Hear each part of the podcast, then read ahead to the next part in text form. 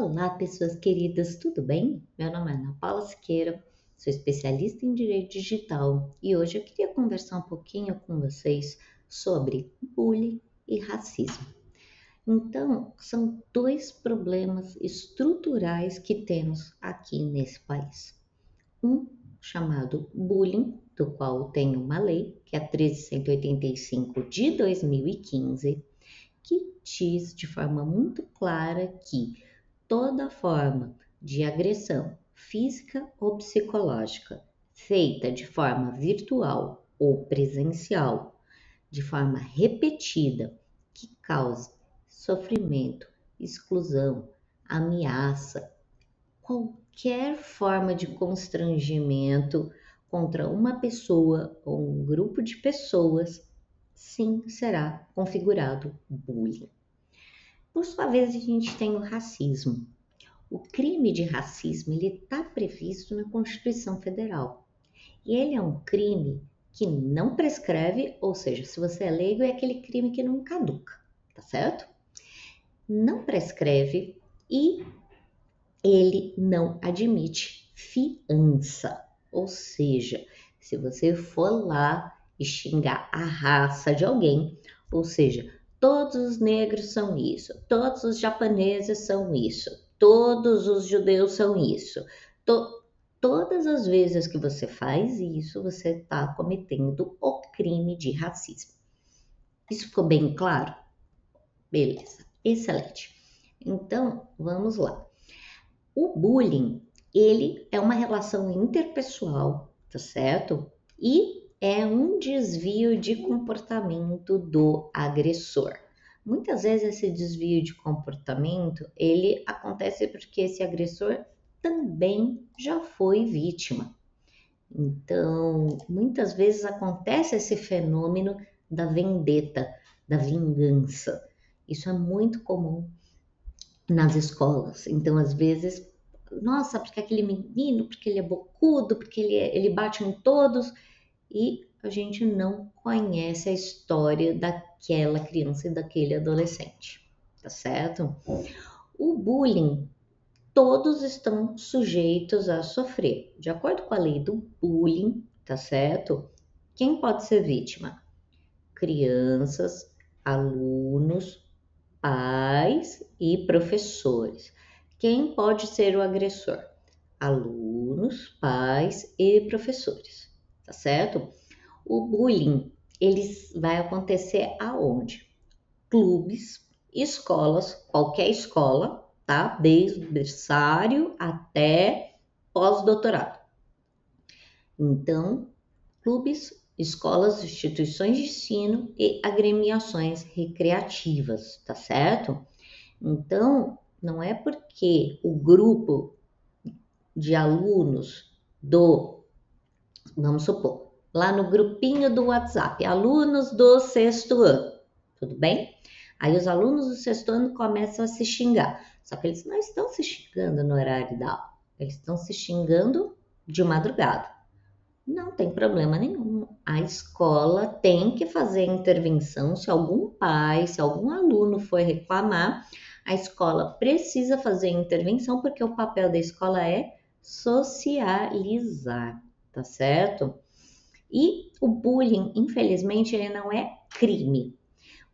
O bullying pode gerar vários crimes: injúria, calúnia, difamação, constrangimento ilegal, ameaça, crime de dano, instigação ao suicídio, lesão corporal, tudo isso pode incorporar o bullying, mas nós não temos o crime bullying, tá certo?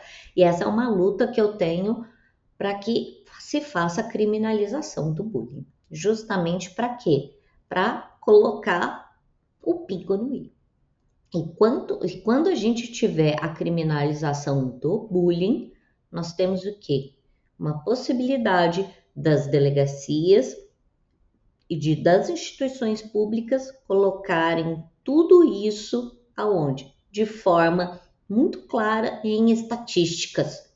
Porque hoje, se você, por exemplo, leva um caso de bullying, então vamos supor, dentro de um grupo do WhatsApp onde uma criança é xingada é, é em virtude da sua cor, e aí, gente, não é crime de racismo. Aí é o crime de injúria racial, tá certo? Então, o racismo, crime de racismo, ele abrange a todas as raças, todas as etnias. A injúria racial, a injúria racial é quando você se refere diretamente a uma pessoa, tá? E aí você ofende ela em virtude da raça dela diretamente, tá certo?